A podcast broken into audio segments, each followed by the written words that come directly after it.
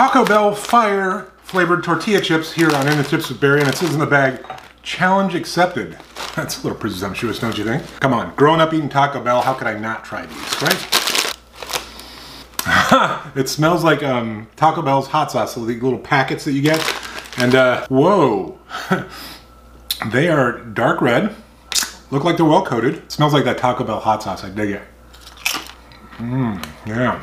Their hot sauce got that cumin chili powder kind of flavor to it. It's just, I, it's maybe it's just nostalgia, but I like that. It's good. And goes really well with tortilla chips. And these have have a little heat to them, but it's really good heat. It's flavorful heat. You can taste that cumin, you can taste that chili powder. This tastes like their hot sauce, but on a tortilla chip, which I dig it. I think these are gonna sandwich well. Taco Bell fire flavored tortilla chips. Eh, I mean, not crazy hot, but definitely delicious and definitely spicy and totally worth it. And I say if you see them, pick them up and enjoy them. Till next time.